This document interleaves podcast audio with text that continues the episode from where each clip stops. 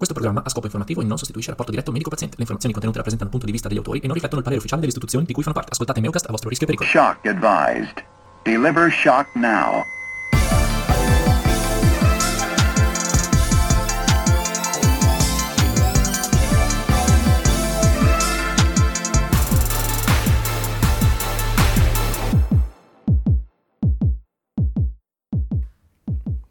Cari tutti, bentrovati in questa nuova puntata di Meucast. Io sono Giovanni e qui con me oggi c'è Francesco. Ciao a tutti quanti. Oggi vi racconteremo di due casi clinici e prenderemo spunto da questi per parlare di un argomento non frequentissimo ma sicuramente interessante in pronto soccorso.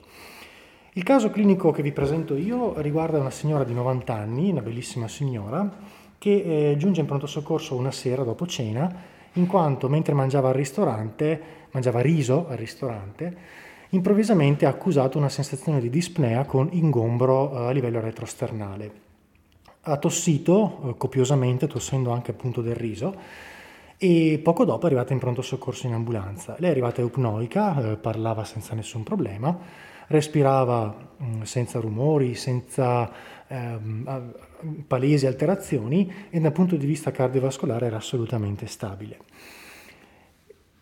Quello che abbiamo fatto in realtà è stato subito chiederci se avesse inalato qualcosa, quindi abbiamo chiesto un RX torace, ma l'RX torace era assolutamente negativo per quello che poteva valere. E eh, d'altra parte però c'era anche un altro reperto, nel senso che questa signora eh, non riusciva a deglutire assolutamente i liquidi, quindi assolutamente disfagia assoluta per i liquidi. E questo ci ha fatto sospettare eh, un bolo esofageo di tipo alimentare. Motivo per cui abbiamo chiamato eh, l'endoscopista reperibile, che non appena sentito la parola riso si è subito allarmato e, eh, strano a dirsi, ma eh, si è attivato senza essere supplicato. Giunto in pronto soccorso, ehm, sostanzialmente eh, ha, ha, proceduto appunto all'endoscopia, che però è risultata negativa. E questo perché è successo probabilmente? Perché nel frattempo eh, abbiamo tentato appunto di introdurre un sondino eh, nasogastrico questa signora che subito appunto incontrava un'ostruzione a livello del, dell'imbocco dell'esofago, quindi dello sfintere esofageo superiore e, e, probabilmente con questa stimolazione la signora mh, ha vomitato, o meglio ha tossito fuori del riso, eh, che era abbastanza importante come quantità e quindi probabilmente già attendendo l'endoscopista eh, abbiamo risolto noi con l'introduzione del sondino, anche se poi vedremo che non è sempre una raccomandazione quello di introdurlo. L'endoscopista di fatto quindi ha repertato una... Eh, un'iperemia della mucosa esofagea come da verosimile appunto decubito, ma di fatto al suo esame la signora era assolutamente negativa. Tu Francesco invece cosa hai assistito? Allora, anche il mio è un caso di eh, bolo alimentare sostanzialmente e ehm, si tratta di un ragazzo che eh, è arrivato in, nel dipartimento di di accettazione emergenza verso, alle 3 del, del pomeriggio e eh, riferendo ehm, verso le 2 più o meno un pasto a base di penne alla matriciana nella fattispecie e eh, con successivo assenso di eh, dolore mh, epigastrico rettosternale, oppressivo e eh, vomito. Questo ragazzo è, è, stato preso a domicilio, dal, è venuto in pronto soccorso con l'ambulanza del 118, è stato inizialmente triagiato in codice bianco, poi dopo rivalutato, dopo una quarantina di minuti è posto in codice verde per, per sofferenza.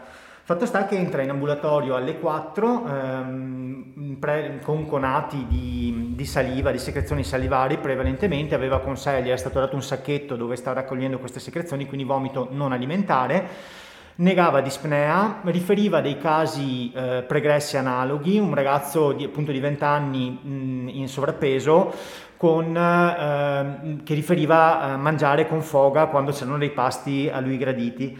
Fatto sta che negava dispnea, all'obiettività eh, presentava un murmure, un ingresso aereo bilaterale simmetrico, non c'erano alterazioni dei parametri vitali, un po' di leggera tachicardia, però era un ragazzo mh, mm, leg- leggermente agitato sostanzialmente e ehm, abbiamo chiesto di fare una prova di deglutizione in ambulatorio con un bicchiere d'acqua che subito dopo è espulso con, con dei conati.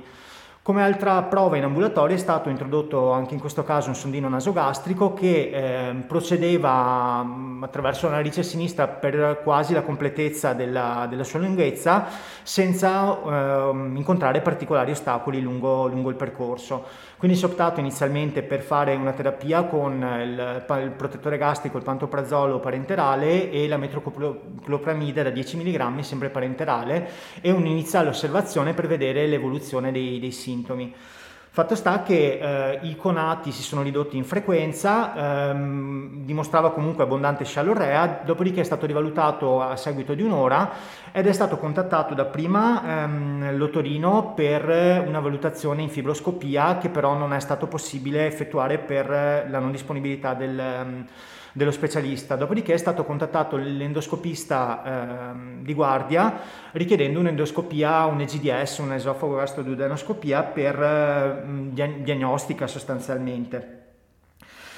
Eh, questa, è stata fatta questa procedura in uh, sedazione con propofol e, um, e midazolam e durante la procedura è stato evidenziato il, um, un bolo alimentare a circa 27 cm dall'arcata dentaria, quindi abbastanza profondo, che viene mobilizzato con una minima eh, spinta del, dello strumento endoscopico e in più è stata riscontrata un'alterazione a livello esofageo con eh, delle discontinuità della mucosa e la presenza di anelli multipli per cui è stata eh, posta iniziale sospetto diagnostico di eh, quadro di esofagite eosinofila.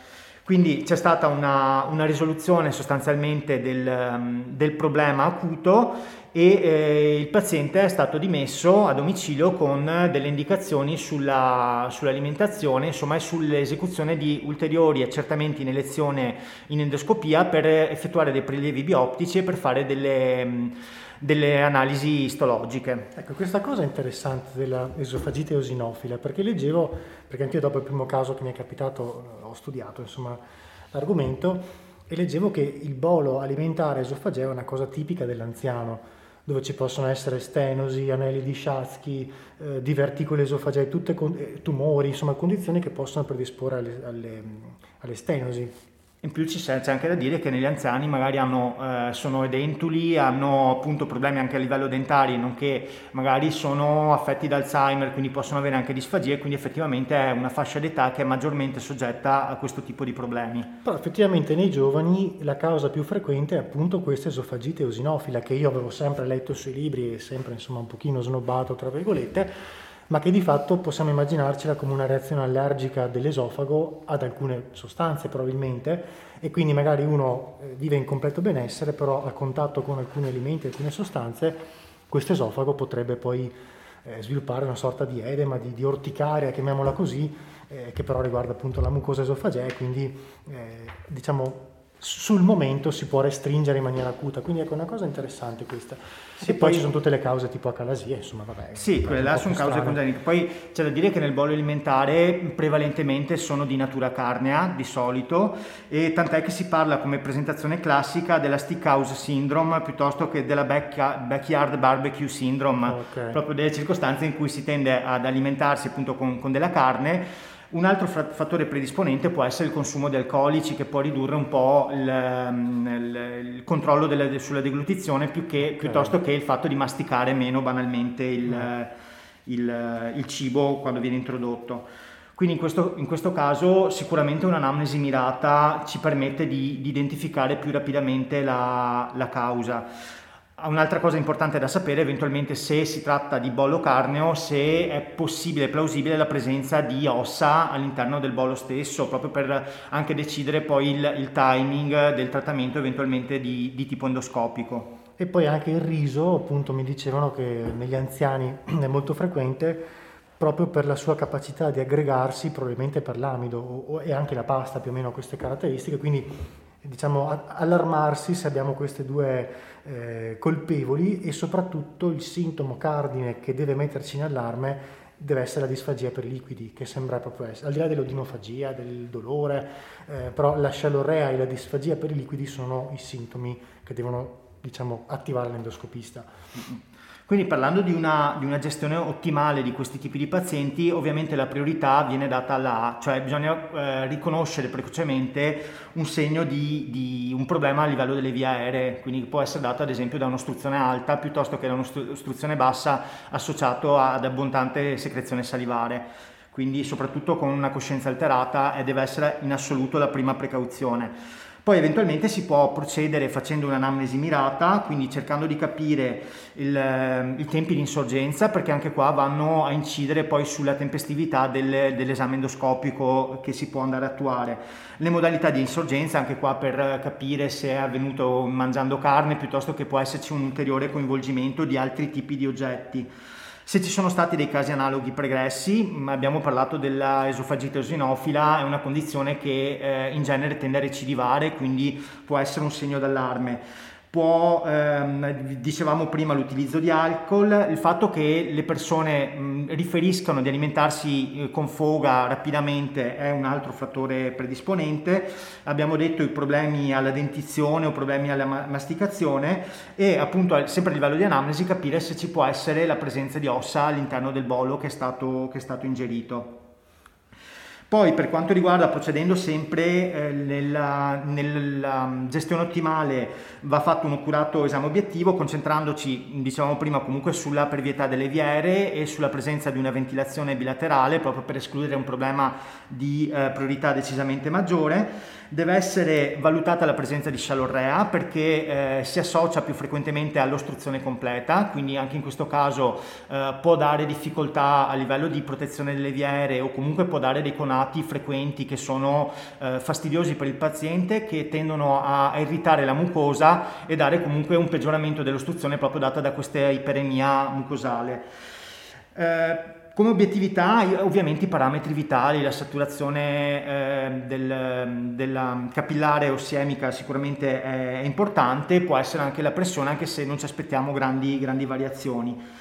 Per quanto riguarda invece l'imaging e la diagnostica, c'è da dire che eh, allora, la RX torace, a meno che non ci siano dei dubbi per quanto riguarda la presenza appunto di ossa all'interno o bisogna fare un'analisi, una diagnosi differenziale con la presenza di altri tipi di, di corpi estranei che non siano di natura alimentare, eh, può essere utile. Diciamo che quelli altri corpi estranei sono più mh, mm, frequenti in un'età eh, mh, mm, più, più, bassa, parliamo di bambini sostanzialmente. Un adulto in genere sa riferire quando ha insorto il sintomo e cosa aveva fatto appena prima.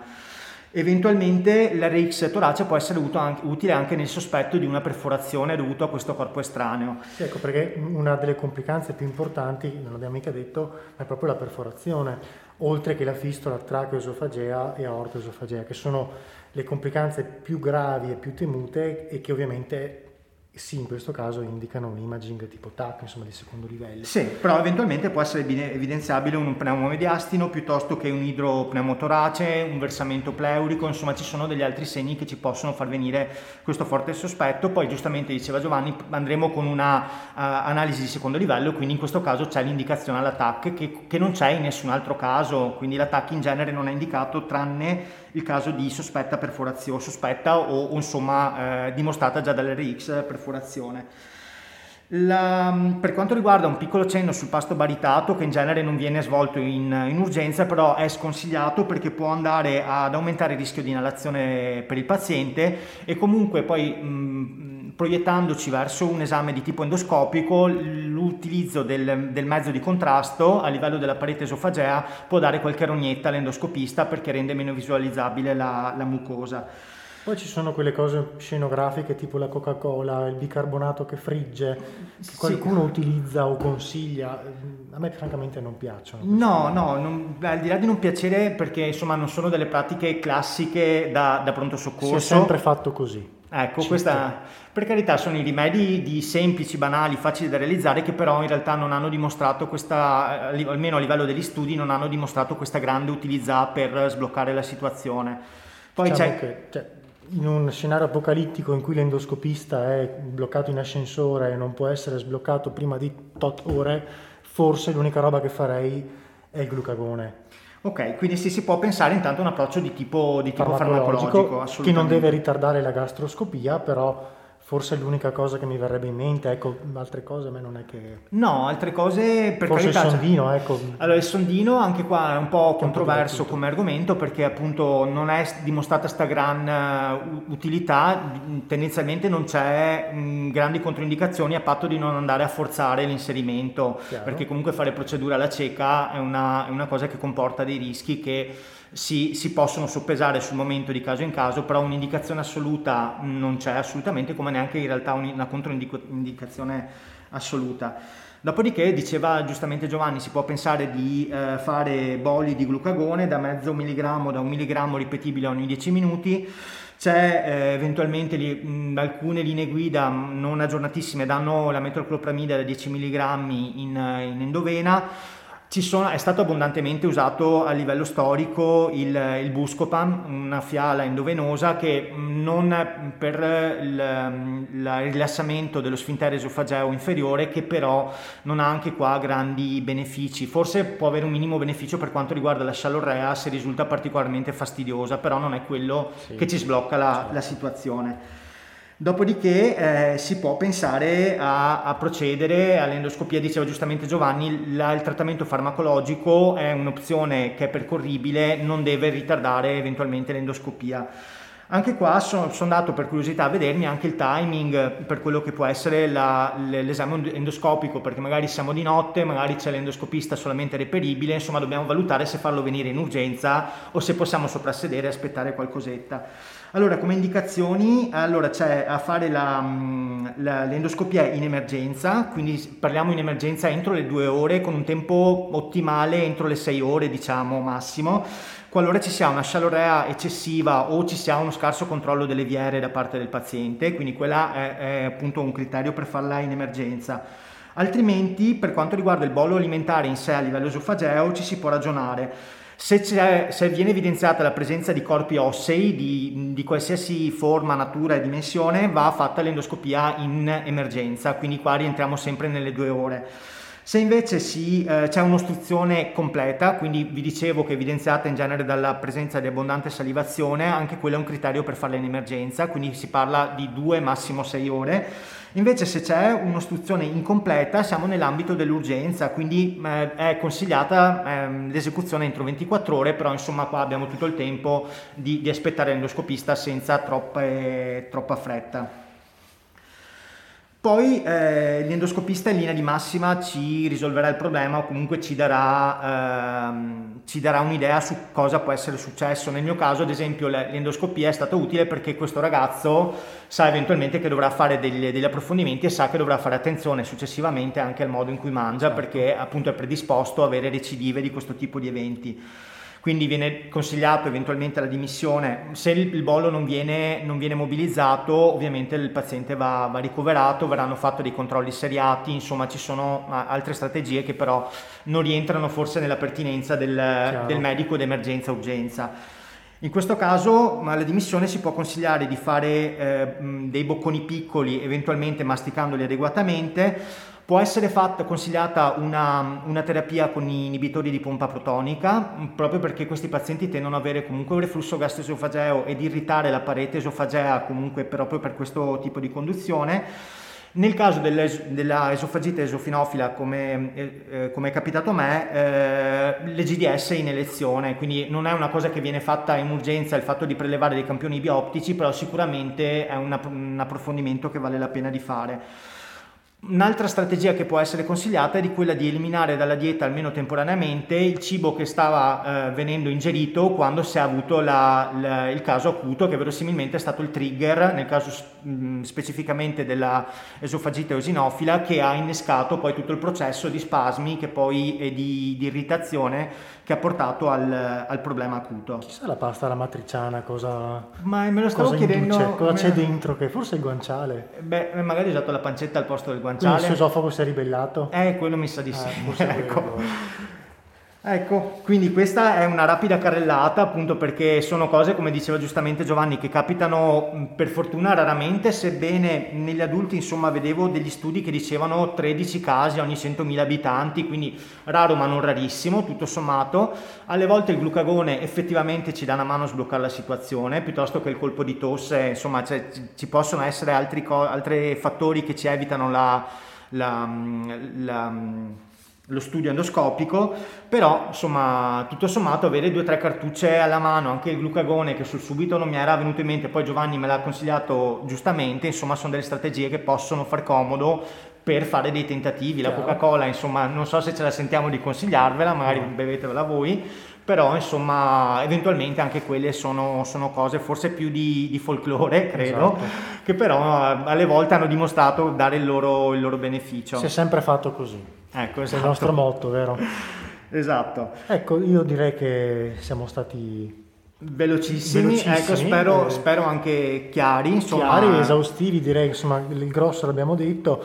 Tutto quello che abbiamo citato oggi lo troverete in descrizione eh, dal punto di vista di letteratura, ovviamente e se qualcuno di voi avesse anche qualche caso singolare, ma anche non troppo, che vorrebbe discutere con noi, ci scriva pure liberamente al nostro indirizzo meucast.outlook.com che saremmo ben felici appunto di, di conoscervi e di registrare qualche puntata con voi. Ecco, e come dicevano i nonni, masticare i bocconi 30 volte prima di mandarli ecco, giù. attenti alle penne alla matriciana che siano fatte come si deve, ecco. con la pancetta.